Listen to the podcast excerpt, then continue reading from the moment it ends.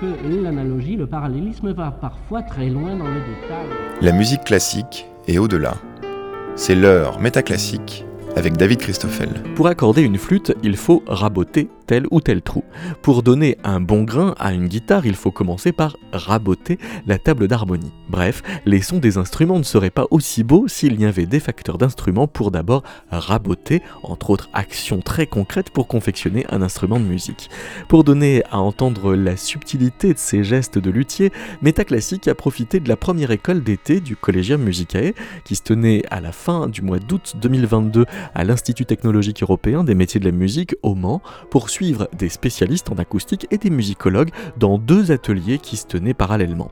Le premier était conduit par le facteur de flûte Philippe Bolton qui guidait dans la confection d'un chalumeau Yvan Giraud, Mathilde Égouy, Baptiste Chopin, Mathilde Calac, François Gauthier et Benoît Navarret sous le regard du flûtiste Dimitri Kountouras avec lequel nous échangerons en fin d'atelier côté flûte. Avant d'entendre dans la seconde partie de l'émission, côté guitare, le luthier Jean-Marie Fouilleul et l'ingénieur Romain Viala qui dispensaient les conseils techniques utiles pour bien préparer une table d'harmonie à la chercheuse Claudia Fritz, au musicologue Théodora Psicoyou, Patricio Della Quadra ou encore François Fabre.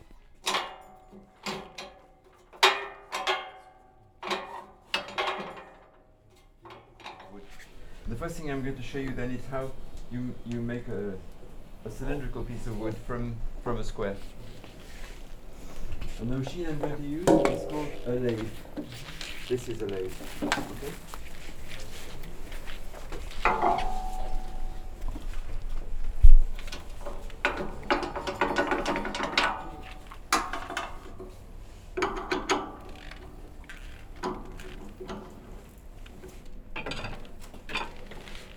The main function of a lathe is very simple. The only thing it does is turn. Okay? And while the piece of wood is turning, then you can do things to it. It's very similar to the work of a, of a potter who's making a pot by turning it, except that, of course, I can't work on the piece of wood with my hands, I have to use a tool. And this tool is called a gouge, in French, in gouge.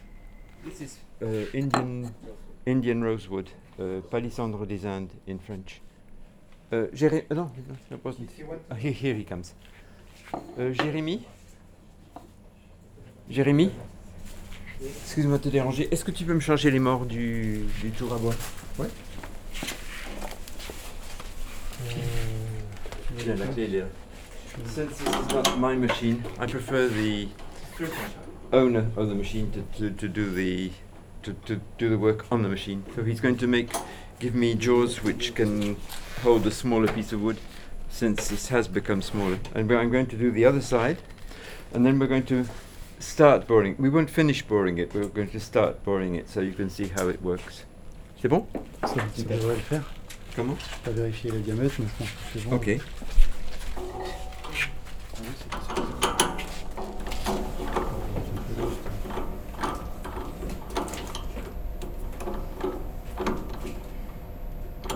Non, ça c'est le maximum ça.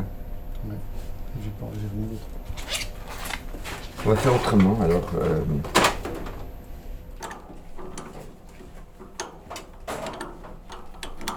Non, non. Encore un peu Encore un peu, oui. Euh, C'était trop petit pour, pour les autres il faut faire. Peut-être. Euh... Essayer d'y aller brutalement. hein. Ouais, ok. Tu peux vraiment y aller franco. Hein.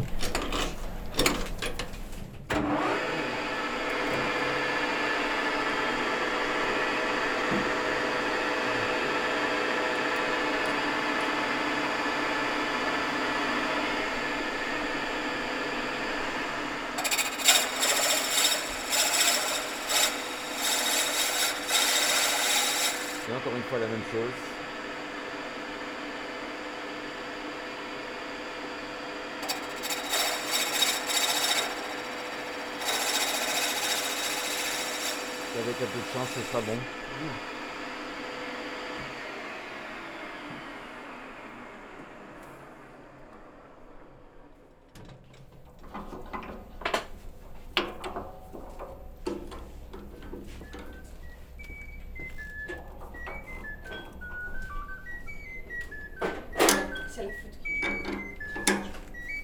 Sorry, that's my telephone, but I'm not going to. So here is ah, our cylinder. Okay, not perfect. Oh, perhaps I can do it a bit, a bit better. It's not completely round.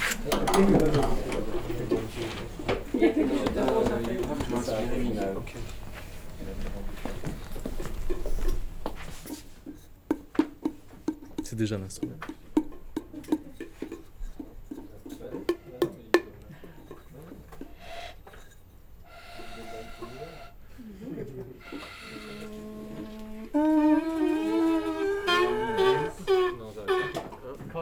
J'ai pas ce talent. Hein.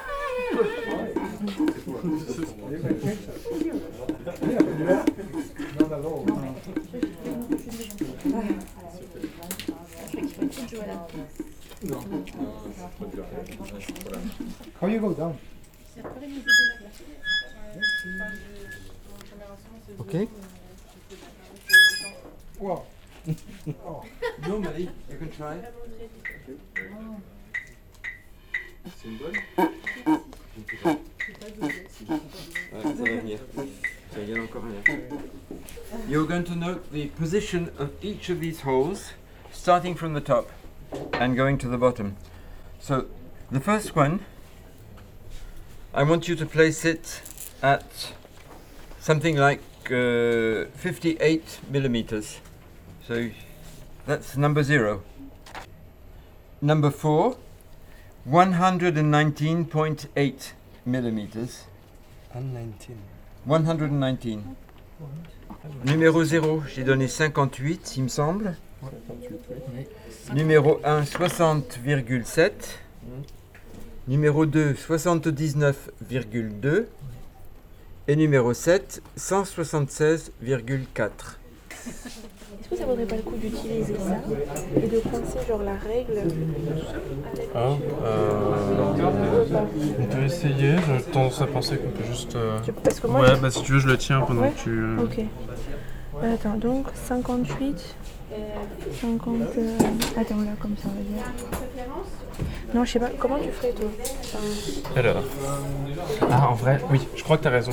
C'est peut-être plus pratique avec si on le- place comme comme ça ça. remonte, je vois pas comment... Ouais, ouais, peut-être en faisant ça.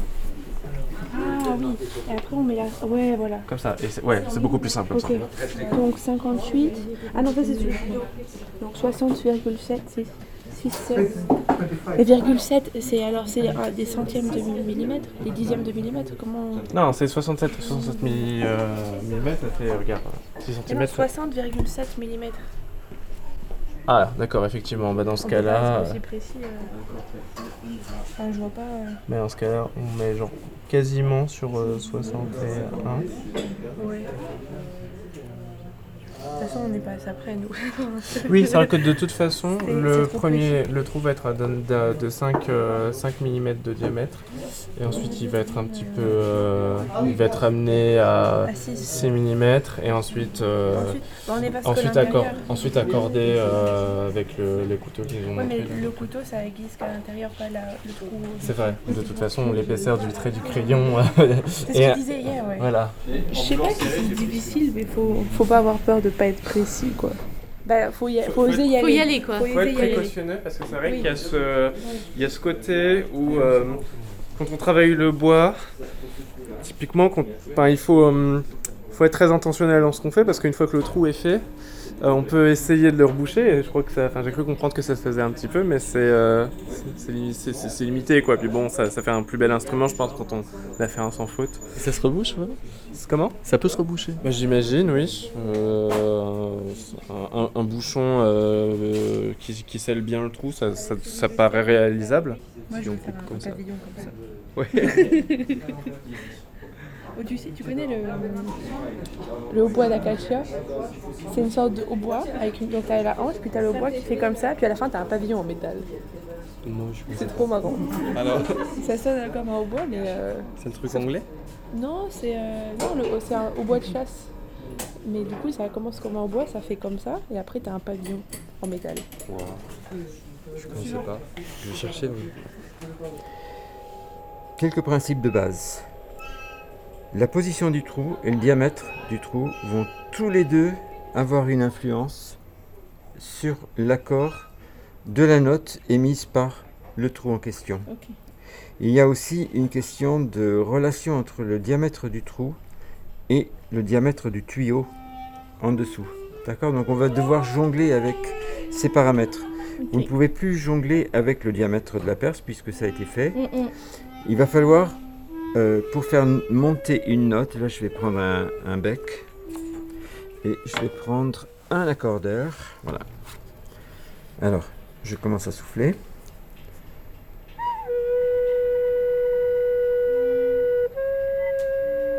Le son est tout petit pour l'instant parce que Mm. les trous ils sont, ils viennent d'être ébauchés. La première chose à faire, ça va être de raccourcir ce tuyau Oh, pour euh, avoir. Là pour l'instant j'ai un si et je voudrais un, un do. ok. Alors il va falloir prendre une scie, mais il y a une scie japonaise quelque part, Ouais. et raccourcir. Ensuite, ça c'est la première chose. Ensuite, il va falloir prendre un couteau. Alors ça ce sont des couteaux item.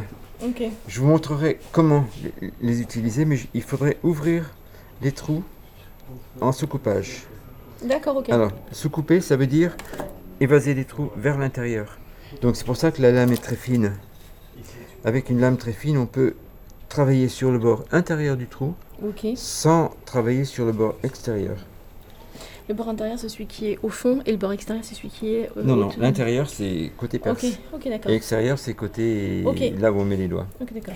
Ensuite, euh, s'il y a des problèmes pour arrondir les trous, ici il y a des fraises, il suffit de trouver le bon diamètre. Ok. Alors, ça, ça va être un peu trop gros, mais il suffit de tourner ça dans le trou. Ok. Ça, c'est un système aussi pour élargir les trous grossièrement. Ok. Alors, maintenant, il faut penser que vous avez 8 trous. Avec Mm. ces 8 trous, vous allez jouer plus de 8 notes. Ok. Alors, à cause de ça, certains trous vont être utilisés deux fois, c'est-à-dire pour deux notes différentes. Mhm. Et le plus souvent, c'est une octave. Ok. Donc une note grave, une note aiguë. Ce qui veut dire qu'il va falloir équilibrer ces deux notes. Alors, principe de base, si, si on veut faire monter la note grave, Mhm. on va travailler sur la position du trou. Et si on veut faire monter la note aiguë, on va travailler sur le diamètre du trou. Alors, faire remonter le trou, ça veut dire simplement le tailler du côté haut de l'instrument. Ok Et l'agrandir, ça veut dire tailler tout, tout autour. Ok. Alors, la scie, c'est une scie japonaise. C'est un peu particulier. Les. Japonais sont vraiment des maîtres dans le travail du bois. Et Ouais. ce genre de scie a Ouais. deux fonctions. Vous avez des deux dentures différentes. Ouais. La denture fine, c'est pour couper en travers. Et la denture euh, plus grande est pour tra- travailler en longueur. Ok. Donc, Donc pour, là, vous- toi, c'est la denture fine. D'accord. La scie se tient de deux mains Hmm. et elle, tra- elle travaille en tirant, pas en poussant. Donc, un trait comme ça, je coupe uniquement en tirant. Et, Et cette main-là, elle va servir à donner une certaine pression, mais qu'il ne soit pas excessive. Et donc si ça, on- c'est la direction et ça, c'est la pression. Voilà. Et si on regarde bien, on doit pouvoir faire quelque chose de bien parallèle au bout. D'accord, très bien. Mais là, ça, c'est. Pas, faut pas forcément que ça. Non, mais je préfère qu'on y aille par petits Oui, par petites c'est- touches. certes. Ok. Donc, du coup, bien, je vais mettre là. Ouais. Euh, la, la direction et la pression. Voilà, c'est ça. Tout doucement, tout doucement.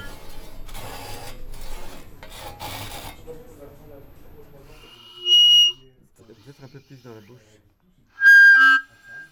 Ah, ça m'énerve Il y a forcément une façon de souffler correctement quand même.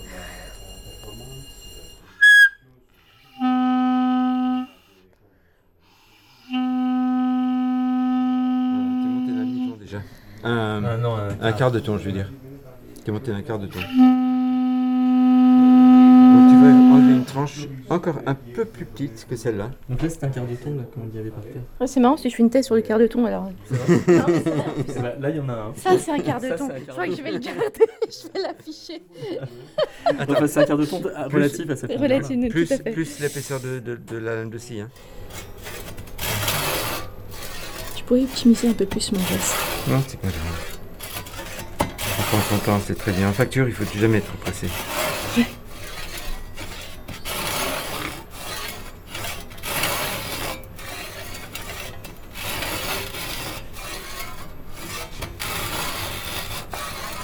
Le geste, c'est ça. Je prends mon couteau, et je, je descends en tournant. D'accord. Alors, quand on coupe un morceau de fromage, on peut pas le faire comme ça, on le fait comme ça. Et c'est pas un morceau de fromage, mais c'est pareil. Le bois, euh, on le coupe. Et tu vas commencer par tourner autour du trou, comme ça, Donc là, c'est pour régler la. euh, pour que ce soit plus aigu alors, pour faire monter la note. pour faire monter la note. Alors, joue-moi une note, un trou ouvert. Je vais essayer. Je vous promets rien. On entend C sur 4L, la hauteur qu'on a là, c'est sur, sur 4L avec un L qui vaut ça. Et puis on entend aussi euh, en fait les multiples, in- c'est un peu long d'expliquer ça, mais ça marche aussi pour tout multiple impair de C sur 4L. Donc on n'entend pas qu'une fréquence, là on entend plusieurs, il y a une somme de plusieurs fréquences. Et donc ce qui se passe, c'est que le- la, la plus basse de ces fréquences, qu'on appelle le fondamental, elle n'a pas la même valeur quand on tape là et quand on tape là. Parce que les distances n'est pas la même. Donc, alors maintenant, plus difficile comme exercice, quand on n'avait pas de trou tout à l'heure, et qu'on fait la même expérience.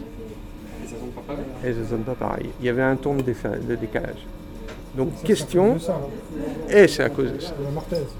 À cause de l'épaulement qu'il y a ici, effectivement, parce que en Oui, fait, on reste au 9e, non? Alors non, c'est qu'en fait, le- on a un conduit qui n'est pas de géométrie, qui n'est pas de, de- de section identique. Donc, on a d'abord un, petit, un tuyau large, puis un tuyau court. Et quand on- donc ça, c'est ce qu'on va. Donc, dès qu'il y a, dès qu'il y a cette discontinuité, il va y avoir une histoire compliquée à l'intérieur du tuyau parce que les ondes vont faire des petits allers-retours. Et voilà. Et, Et ces allers-retours ne s'organisent pas de la même façon selon si on part comme ça ou qu'on part comme ça. Et au final, ça explique la, différence de fréquence qu'on entend. Donc la non-symétrie géométrique du tuyau, on l'entend en, frappant par les deux bouts. Voilà.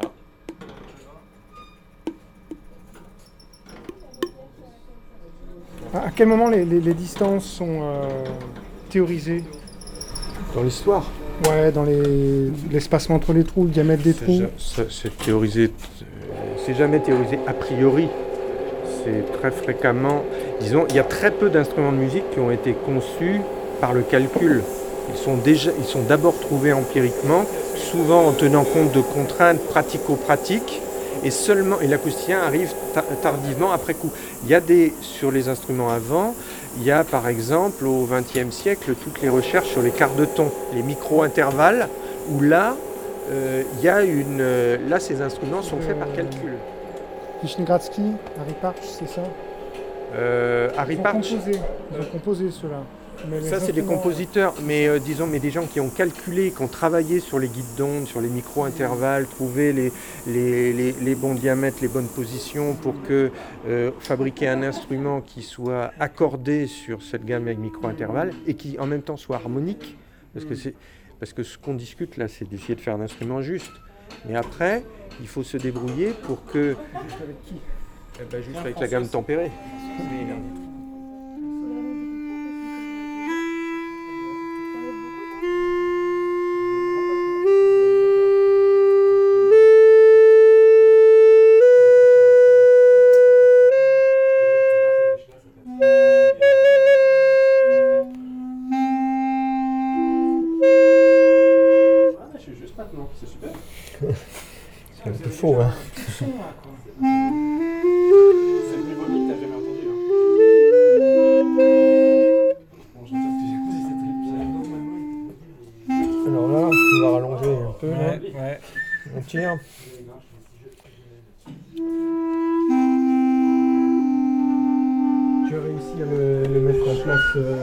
Façon contrôlée, le, le sous-coupage là Tu as réussi à faire évoluer un trou euh, Alors, ce qui se passe, c'est que c'est euh, la justesse va dépendre de la façon dont tu souffles dedans. Et, et- et donc, la remarque était que peut-être si, euh, si on était deux, un, un expert et, quelqu'un qui n'a pas l'habitude de souffler, euh, l'instrument pourrait paraître faux alors que c'est la maîtrise de l'interprète qui va faire que ça sonne juste ou pas.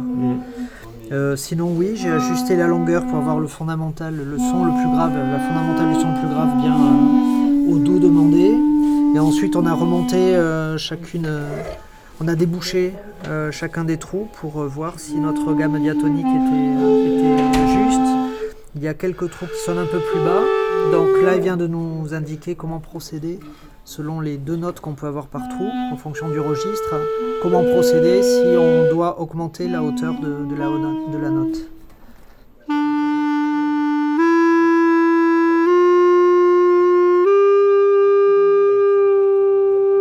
Je peux essayer de redescendre un peu, mais. Non, mais là, je, je- je relâche trop. Donc, si je remets maintenant un peu de longueur, je remets un petit. euh, voilà. Oui, tout à fait.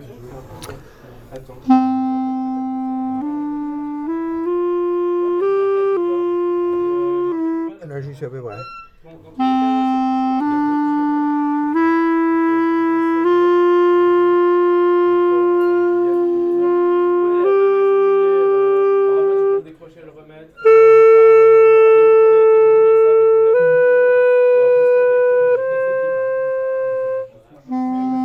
Là, tu étais proche de la Oui, oui, de- suis justesse et suis- je sans avoir là. trop compensé. Bah, j'ai l'impression. nettoyé, euh, j'ai simplement nettoyé les, les trous. les trous, mais il y a, et j'ai très peu, enfin j'ai fait un espèce de scoupage comme ça, mais, mais très peu en fait. Voilà, Non, ça- effectivement, il nous a montré euh, l'idée de nettoyer les trous avec du, du Oui, papier. oui, euh, c'est déjà beaucoup. Alors,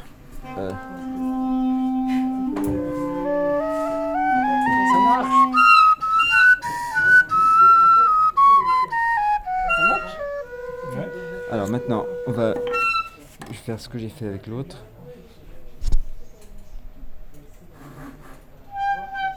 C'est un peu primitif comme, comme système hein, pour le. Ah, je voudrais bien avoir un truc propre ici. J'ai l'impression que mon couteau, je l'ai usé sur le palissandre et qu'il a besoin d'être affûté. Il y, a- il y a la pierre hein, qui reste. Je peux y mettre de l'eau si tu veux. Non mais ça. Euh, le but c'est juste de pouvoir passer ça dedans et de le faire sortir ou par ici ou par le bout. Ou alors je peux le faire autrement, je peux faire ça. S'il veut bien descendre, il va pas descendre. Je comprends pas ce que tu. ouais. Je voudrais, euh, Tu, veux tra- tu veux traverser, ouais je voudrais pouvoir l'attacher pour le ressortir. La flûte de lui. Et ça prend toujours aussi peu de temps d'huiler une flûte? Ah non, non, non, non. L'effet va être très éphémère là. C'est ça, c'est deux jours pour quelque chose de plus permanent, c'est ça?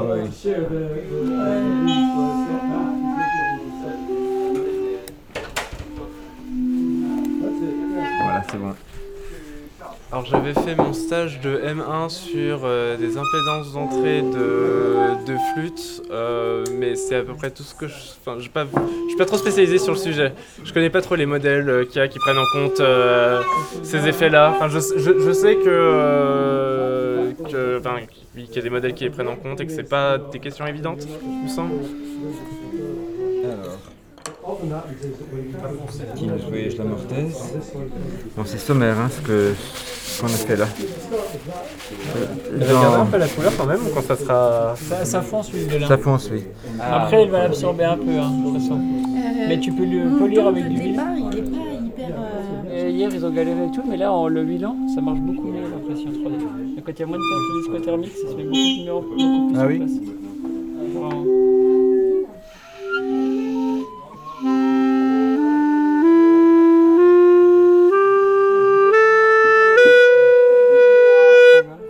Celui-là, j'arrive pas à le remonter.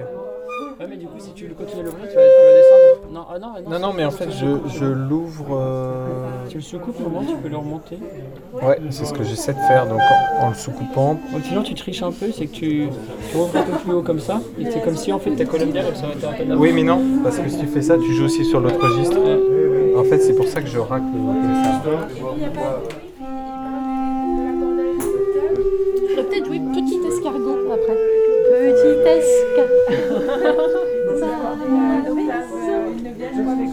Oui, oui, oui. Et puis, Eh oui, il faut prendre le clarinette. Est-ce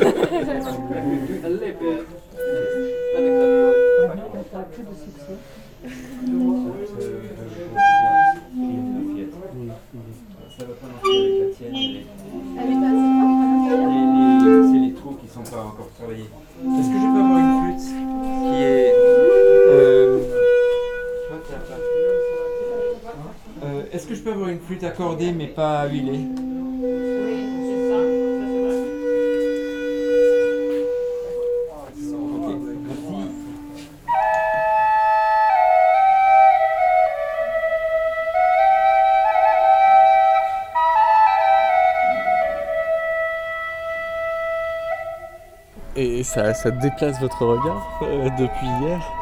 Et bah, c'est, non, c'est une expérience euh, vraiment intéressante de savoir, de pouvoir euh, construire un instrument dans si peu de temps et puis voir un peu comment même les gens qui n'ont aucune expérience avec les flûtes peuvent quand même construire d'après un modèle un instrument qui peut plus ou moins marcher, faire sonner. Est-ce que quand, quand on voit des musicologues qui pour certains sont violonistes, connaissent euh, la musique sans connaître euh, la flûte, vous, euh, de les voir construire euh, une flûte, ça, ça, ça vous réapprend le concept de qu'est-ce qu'une flûte? Enfin, ça, ça change votre rapport à, à la définition même de l'instrument ou... Et bah, déjà, ça donne une, euh, une idée qui est assez liée à la flûte, que c'est quand même un instrument euh, populaire dans un sens que beaucoup de monde peut avoir une flûte et même construire une flûte.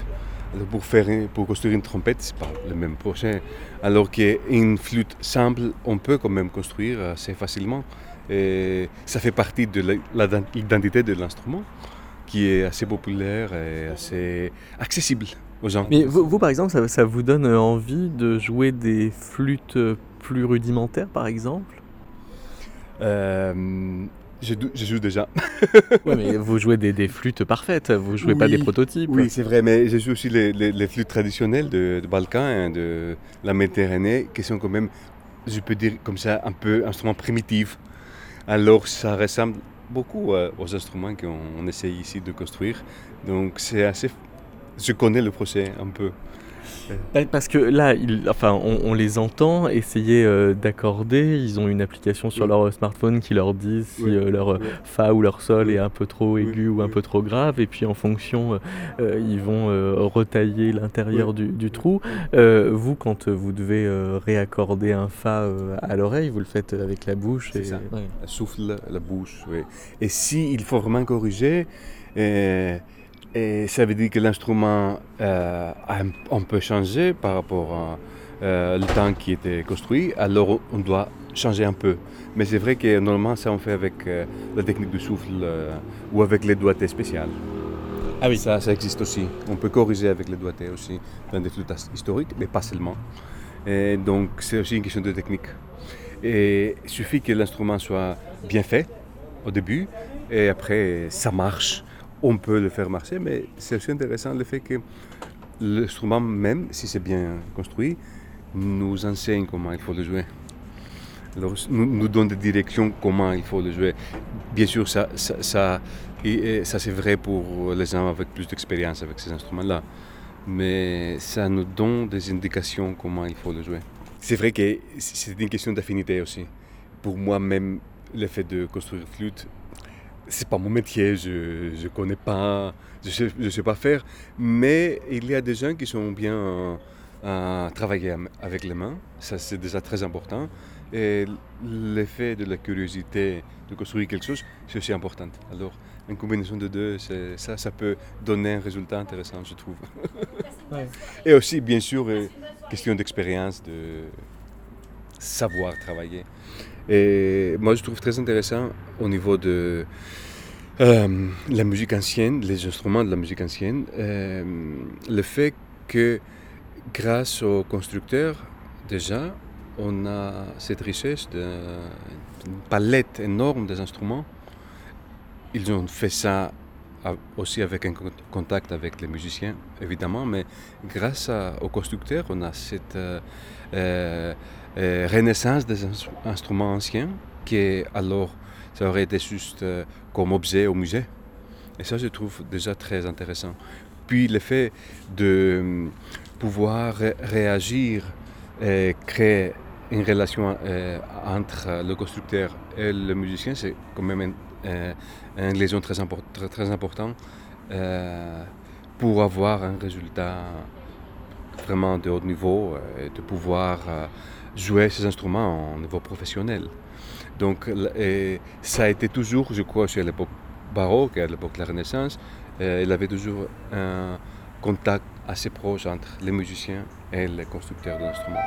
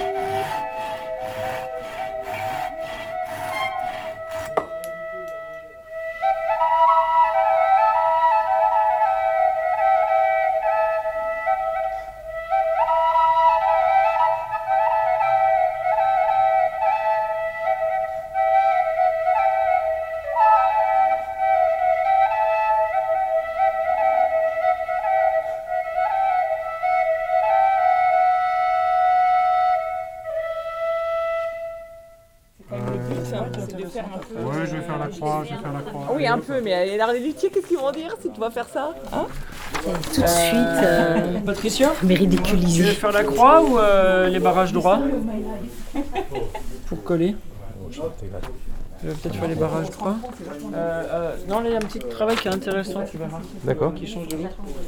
Ouais, il faut qu'on attende. Est déjà poussé à 80 en sortie, mais euh, il y en a une par exemple où on voyait qu'il y avait. Euh... J'étais pas passé droit dans la machine, ça je vous le, je vous le montrerai. Donc dans ce cas-là, on on voit les traits de la machine qui sont passés. Et donc euh, après, c'est vrai que quand tu les enlèves direct, ça, ça redresse tout ça. Euh, je vais te l'enlever ça. On Non, verra non, après. c'est- c'est- c'est- je regardais parce que hier j'expliquais qu'on avait une scie en forme de pelle à tarte et on s'est moqué de moi. Quand même. Ça, c'est une, une scie japonaise. Mais c'est ça. Ça fonctionne qu'en tirant. Ce sera 3 pour tout le monde. Et, et je l'ai testé sur la flûte et c'est incroyable, c'est vraiment. Ça marche bien. Ah oui, c'est Ah ouais. Alors, si, si le vaisseau n'est pas, n'est pas le correct, tu cherches à avoir un. Non, là c'est des cadeaux pour vous en fait. hein. Oui, mais, mais ça je fait pense pas partie de l'exercice.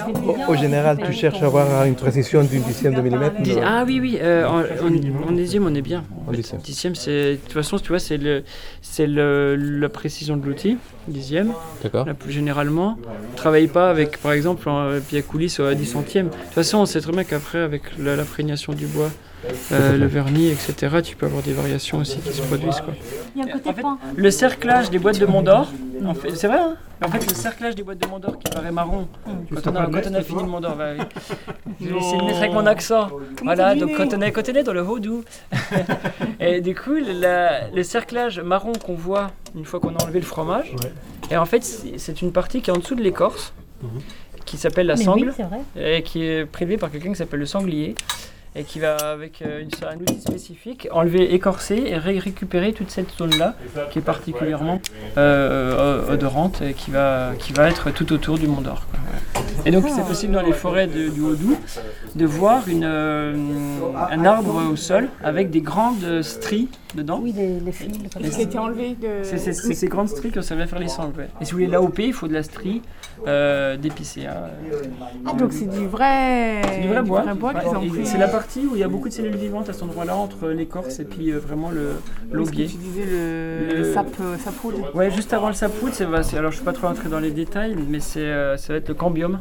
Après du cambium, c'est là où il y a de la, de la mitocellulaire en fait. C'est là où il y a euh, la division qui se, pro- qui se propage. Donc ils écorcent, puis vous voyez des grandes stries, des bois, des arbres qui ont vraiment été euh, scarifiés euh, Mais complètement. donc, euh. donc ils enlèvent l'écorce et puis ils font le tour du. Non, non, c'est dans la longueur que c'est prélevé. À la longueur du. Ah, c'est une fois que le bois est coupé Ouais, c'est ça, une fois que le bois est coupé, puis tu vois l'arbre qui est au sol comme ça, là, puis avec des grandes stries comme ça, euh, qui correspondent au sang. les. Ouais, voilà. Ils ont En- la peau de l'arbre. Oui. Bah, c'est ça, en fait, c'est, c'est ça. C'est son derme. euh. Ok, on y va Euh, On va mettre les casques quand il guitare espagnole traditionnelle Non. Non, aucune guitare, n'a- aucune guitare espagnole n'a. Enfin, dans les guitares classiques, non. Ouais. Non, c'est vraiment le barrage en évental. Tu Ouais. peux avoir des barres, euh, des incrustations, Ouais. mais c'est pas, c'est pas ce qu'on appelle le barrage en croix. Le barrage Ouais. en croix, il, il vient vraiment assez haut, si tu veux, et euh, ouais. D'accord. Hmm. Donc, ça- quand on travaille cet outil-là, Ouais. c'est pareil que dans le rabot qu'il faut faire attention de l'érection de, Non, bah justement, c'est l'avantage du racloir, c'est que tu peux travailler dans tous les sens. Alors pas forcément avec Par un bois de euh, rande, mais si tu as un bois, euh, attends, je vais essayer de trouver une planche. Bon, ça par exemple, tu as un morceau de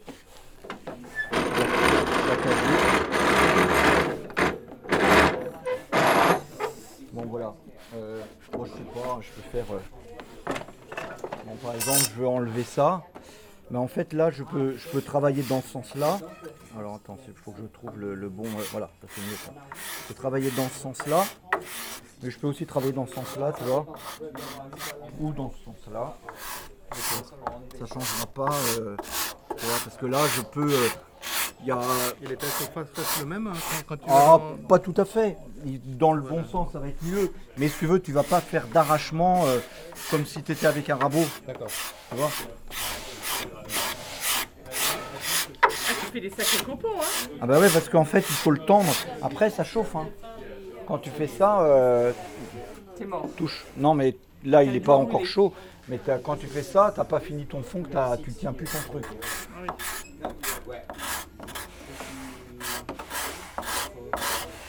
Il y, a, il y a deux choses. Il y a, voilà, là, ça commence. Là, tu vois, là, c'est bon. Là. Est, T'as trouvé le bon angle et le bon, la bonne pression. Ça chauffe, c'est vrai. Ah, ça chauffe. Hein. Ah, t'as Tu peux compris essayer Ouais. Ouais, ça chauffe. C'est ça qui devient chaud aussi Ah oui. C'est- Les deux côtés, c'est pareil Alors non, en fait, le bon côté, là, c'est celui-là qui va racler. Donc, Celui-là voilà, celui-là comme ça, ouais. Donc tu pris un peu comme Alors ça non, il faut que tu sois, euh, voilà, plutôt comme ça. Mais il faut pas avoir peur d'appuyer et de tendre. Tu vois, il y, a deux- il y a deux choses à trouver. Ouais, là, ça y est, tu commences, là, tu vois, tu as, des petits copeaux qui arrivent.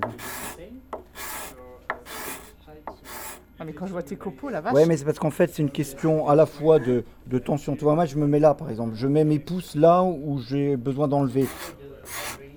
Du coup, tu sens mieux le... Tu vois, tu sens mieux quand tu es juste en, en point, en appui. Alors, attends, reprends-le de l'autre côté. Oui, pardon. Alors quand le, le racloir a une forme. Ah oui, ça y est. Du coup, voilà, bah, tu comprends le truc. As beaucoup plus, tu sens plus le, le, le- le- voilà, bah, ça y est, t'es bon. là, parce que tu, tu sens le- l'outil qui travaille en fait. Et du coup, tu es beaucoup plus efficace et puis tu, mais ça chauffe. Hein. Ouais, puis- Ouais, c'est physique le racloir. ouais. Alors sur- ça marche mieux sur les, sur les feuillus que sur les, les bois, euh, les résineux en fait. Parce que là, la différence de, de- de dureté entre les fibres fait que en fait, tu as tendance à creuser énormément la fibre tendre et la fibre dure. Ben, donc tu veux, t'as un- quand, tu, quand tu fais une finition au racloir sur un résineux, en fait, et que tu mets le vernis, ben, tu, vois, euh, tu vois les vagues en fait. C'est la première fois que tu fais de la lutherie? Euh, ouais, j'avais fait un chevalet. Ah oui, de violon. Ouais. Donc euh, bon. C'est euh, voilà, c'est la deuxième fois, mais bon, c'est. Mais le chevalet, ouais, c'était euh, c'était marrant aussi. Bah, c'est pareil, tu pars un peu d'une forme. euh, parce qu'en Dessinée, fait, ouais. Parce que tu les achètes comme ça. euh, Il y a par exemple Despio en France qui fait ça. C'est plein de, de formes de chevalet un peu, pré- un peu comment on appelle, pré, euh, pré-découpé, quoi, un peu dégrossi. Ouais. Et puis après, euh, tu pars de ça, puis après tu viens euh, affiner. euh, et, et puis après tailler les, les pieds. Et en fait, ce qui est super long, c'est le. Il faut que tes pieds ils se mettent parfaitement sur ta voûte de violon. Ah oui. J'avais trouvé ça pénible. C'est encore plus précis que millimétrique. Ah ouais, donc tu viens mettre sur le violon. Non, c'est pas bon, tu enlèves un peu, tu viens mettre. euh, Parce que tu peux pas vraiment. C'est difficile de vraiment marquer au crayon parce que c'est en posant dessus que tu te rends compte Que- que. Il faut que l'ajustement soit parfait parce que c'est ça qui est en contact. Et bon. Voilà. Ça m'avait occupé quelques soirées. Je faisais ça de 11h du soir à 2h du mat, tu vois, euh, après notre journée euh, intensive. euh, en fait, suivant la densité du bois, tu peux avoir des, des, masses assez différentes. Donc, eux, ils ont plus, je pense qu'ils vont plus regarder un peu la flexibilité et tout ça. Mais si c'est très dense, tu vas peut-être faire plus fin. pour compenser. Mais après, tu as une marge de manœuvre non négligeable hein, d'un luthier à un autre. euh, Ouais. ils, peuvent, euh, ils peuvent changer.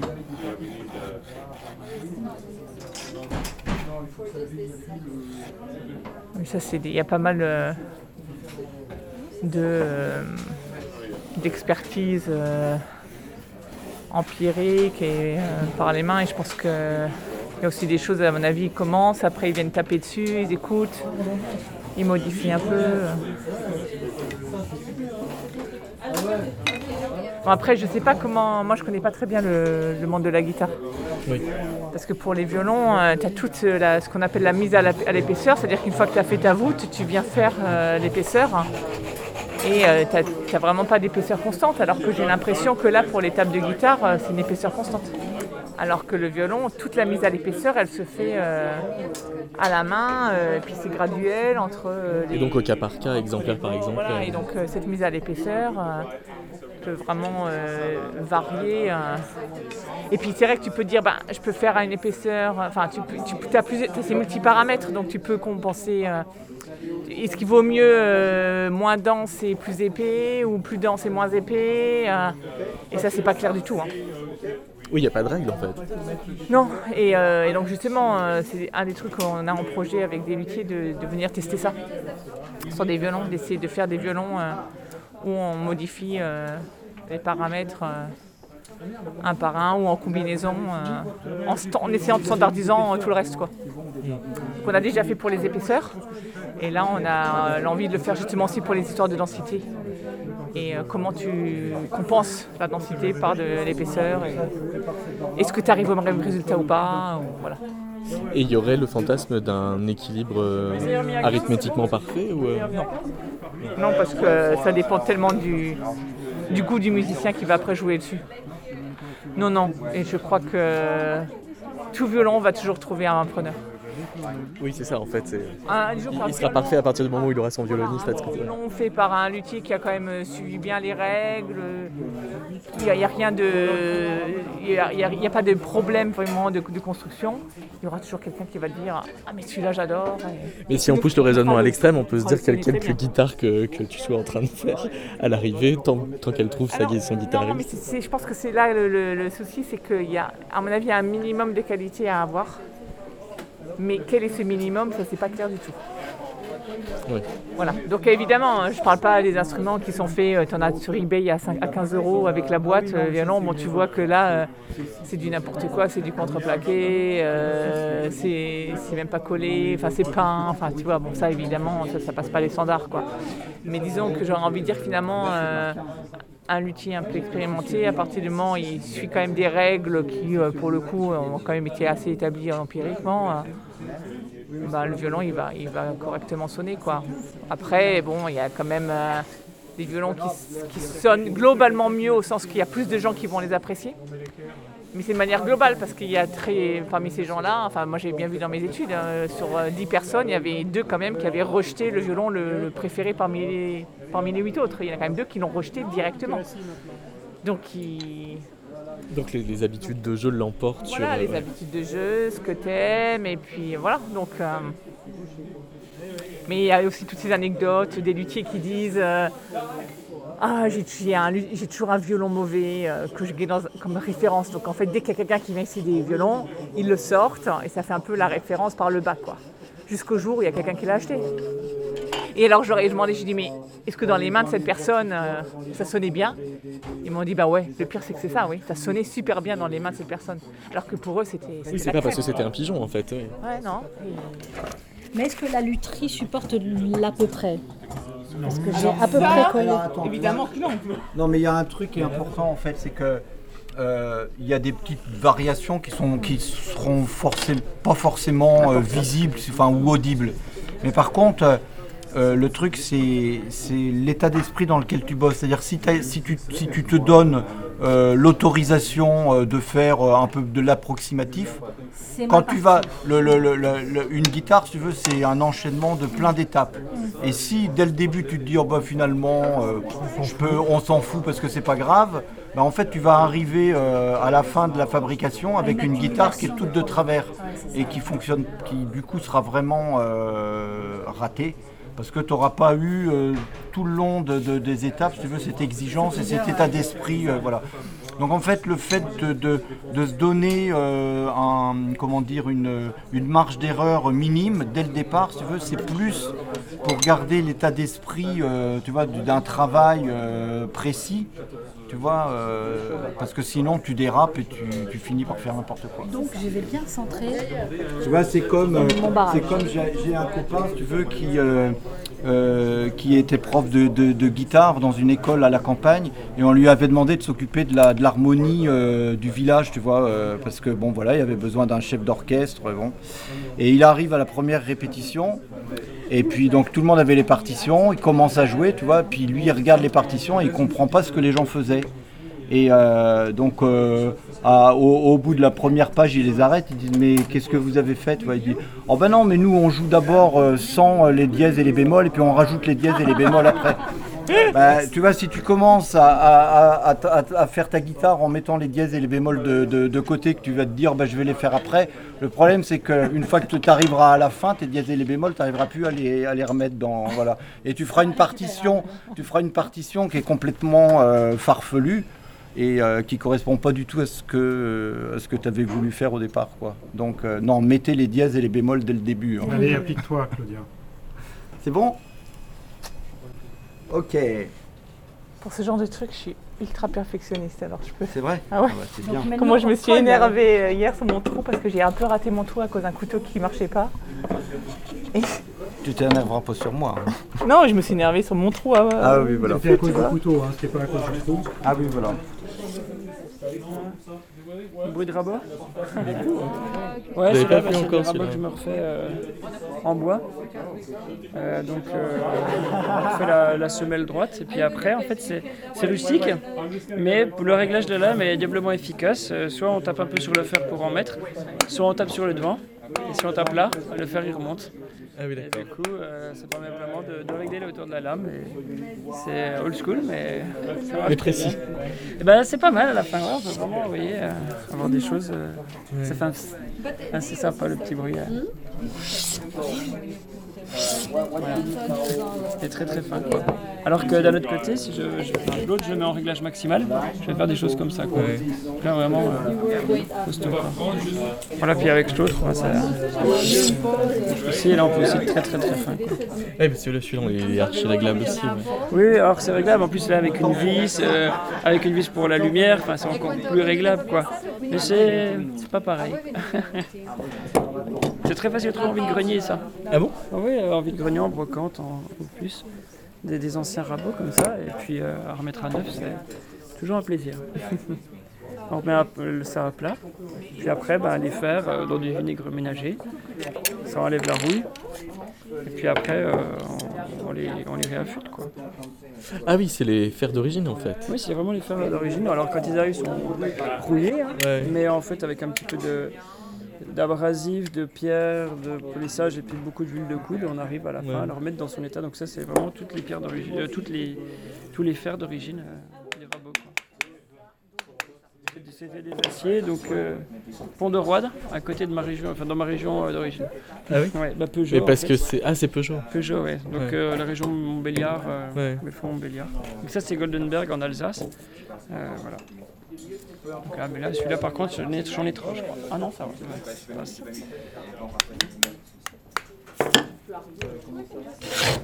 Voilà, c'est pas pareil là. Voilà, pareil. En fait, c'est important de les peser parce que ça permet de voir en fait l'évolution euh, et puis surtout de comparer des, des tables entre elles, des, une fourniture d'une autre. Et par exemple, hier, il y en avait une pour une même dimension qui faisait 70 grammes et l'autre 100 grammes. Donc 30 grammes de différence, 30%. Euh, quand même de différence et, qui, co- qui, qui correspond quand même à, qui montre bien que même pour une même essence de bois dans qui a poussé dans une région similaire, on peut avoir une grande variété de, bois quoi, qui est vraiment très très marquée quoi. Et ça, après, les, conséquences que ça a, c'est que ça joue sur la souplesse, que vous devez la réadapter en fonction euh, Ben, euh, oui, effectivement, euh, en tout cas, le, le- le luthier va aussi s'adapter aux fournitures qu'il a sélectionnées. Et s'il avait sélectionné quelque chose, par exemple, de, particulièrement par exemple, rigide ou dense, il peut le faire plus fin, voilà, pour un petit peu assouplir. Et, là, c'est là où en fait, il y a énormément de subjectivité et puis de, choix hein, qui sont de l'ordre qu'est-ce que je décide de modifier, sur quels paramètres je vais jouer pour, fabriquer mon instrument. Oh, On pense à un suivi de, de production au fur et à mesure pour suivre un petit peu les, les dimensions, c'est assez intéressant. Ça veut dire que vous réagissez aux matériaux, que vous pouvez pas à ce point signer intégralement l'instrument que vous faites? Eh ben justement, le fait de pouvoir réagir aux matériaux, ça montre bien que les luthiers peuvent euh, justement euh, mettre leurs pattes. En fait, euh, ce qu'il y a, c'est que, alors c'est, une démonstration que j'avais fait il y a, dans, le- dans le cadre de ma thèse aussi, etc. C'est qu'en fait, les choix de luthier de même quelques dixièmes de millimètres ont vraiment beaucoup d'impact, plus qu'en fait la variabilité des propriétés du matériau. Donc en fait, quelques dixièmes de millimètres en choix, un coup de rabot en plus ou en moins, en fait, vont aller au-delà de cette variabilité du matériau. Et comment vous avez fait pour le démontrer? Alors c'était fait avec des, bon, des modèles analytiques assez simples et puis des, des expériences et des simulations numériques par élément fini. C'est-à-dire qu'en fait on a pris euh, des modèles d'instruments réels, on a déjà vérifié que ces modèles correspondaient bien à la réalité, et une fois qu'ils correspondaient bien à la réalité on amusé avec. Et dans ces modèles on a virtuellement modifié l'épaisseur, on a virtuellement modifié les propriétés du matériau, on a virtuellement modifié les caractéristiques soit du bois, soit de la géométrie. On s'est aperçu que des modifications usuelles de luthier ont déjà plus d'impact que finalement les variations du bois. Donc c'est bien, ça veut dire qu'effectivement, c'est eux qui ont le dernier mot. voilà, ça qui est important, quoi. C'est ça. Et donc, c'est aussi de toute notre démarche ici de, toujours, per- perpétuellement, euh, au pôle de recherche, de questionner le lien qu'il y a entre euh, matière, euh, choix du luthier, et puis au final, bah, comment on va faire un instrument qui plaira à un musicien, sachant qu'à ce moment-là, on n'est plus uniquement dans le domaine de l'acoustique, hein. il y a vraiment d'autres paramètres qui entrent en jeu. Le discours qu'il y a autour de ça, comment on présente l'instrument, son apparence, bien sûr, le modèle, le degré de finition, la couleur, les bois utilisés, etc. Tout ça, ça joue aussi. Alors, euh, alors, on a fait un petit sondage, les musiciens, euh, selon eux, sélectionnent principalement sur la sonorité. Mais on voit aussi qu'il y a aussi énormément d'autres paramètres qui entrent en jeu euh, au moment de la sélection d'un instrument. Donc, il a pas uniquement. il peut y avoir, on, on peut avoir des a priori quoi, aussi. Voilà, on arrive, on a déjà en tête un peu ce qu'on va avoir envie d'entendre comme discours, etc. Ou de, de- de devoir défendre par exemple une pratique de la lutherie plutôt qu'une autre, etc. Donc ça va, ça va amener à, à des démarches aussi euh, bah, pour eux de, pouvoir finalement bah, euh, trouver le musicien qui va avec l'instrument qu'ils ont produit. Euh, je m'arrête au, moment au moment du musicien. Parce que le musicien, c'est un petit malin qui peut toujours s'adapter. Et donc du coup, il pourra toujours, dans la façon de jouer, aller jouer plus près du chevalet, plus près de la touche, orienter sa main différemment, gratter d'une certaine façon, pour avoir finalement la sonorité que lui veut.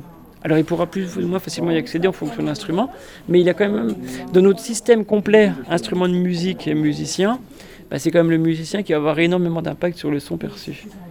Voilà, je peux vous faire écouter juste avec une, guitare. hein.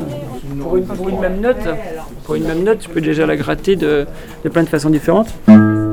Soit avec le- la pulpe, soit avec l'ongle. Ou là.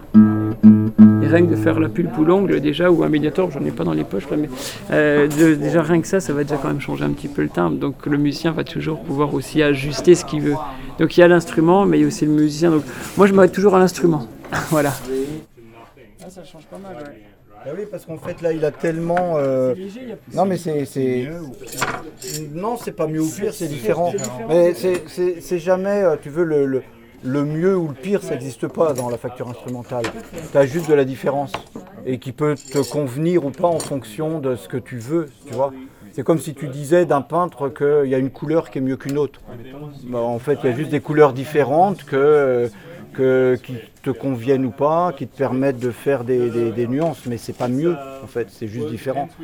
Donc euh, voilà. La seule, la seule contrainte qu'on a en facture instrumentale, c'est que euh, si tu vas euh, trop loin dans la fragilité, ça casse.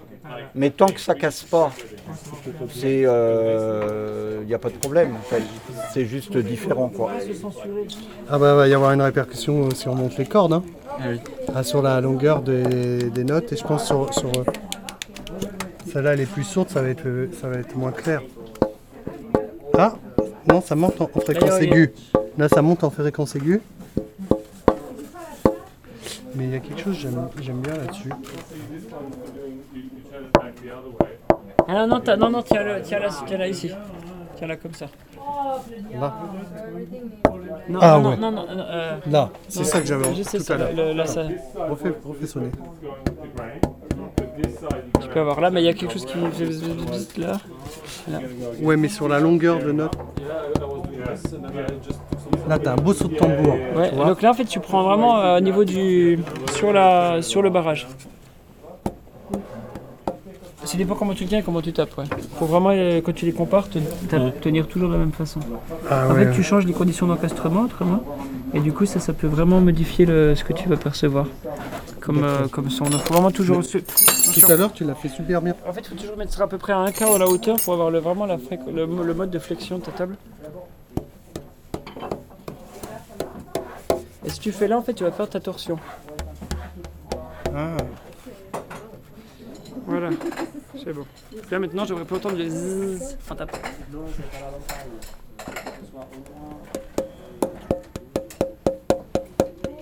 Mais là, tu vois, ici, il, a, il, a, il est assez haut en barre, et qu'il est beaucoup plus raide que là, où en fait, ici, il est, il est quasiment scalopé. Là. Voilà. Après, tu peux faire, tu peux tricher, hein. Moi, si je fais avec la pulpe, que après le premier mode, Ah ouais. avec la paume, avec la pulpe un peu plus haut en fréquence, avec l'ongle. On va chercher aussi. Ce qu'il faut vraiment se dire, c'est que, le- imagine là, le bureau c'est un instrument de musique. Et ben si je sollicite cet instrument de musique avec ma paume, j'ai un certain son. Si je s- un autre son.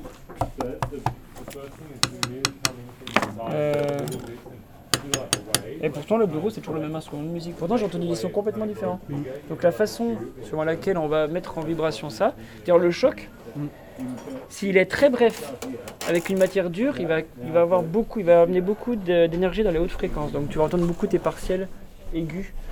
Euh, et si tu tapes avec la paume, enfin plutôt là, un choc mou avec comme tu as du pain dans du miel, en fait ton choc il est long et tu vas filtrer toutes tes hautes fréquences, tu les, tu les, t'en- t'enverras pas de, hautes fréquences dans, dans ta table. Donc forcément si tu en envoies pas, tu, tu les entends Oui, pas. tu ouais, Et donc ouais. c'est un peu comme un marteau de piano par exemple, si ton marteau de piano il est très dur, tu vas avoir un son qui va solliciter beaucoup plus les partiels et si tu assouplis ton marteau en, le- en le- en l'assouplissant, en l'assouplissant, tu vas vraiment diminuer beaucoup euh, la perception euh, aiguë et brillante du son quoi.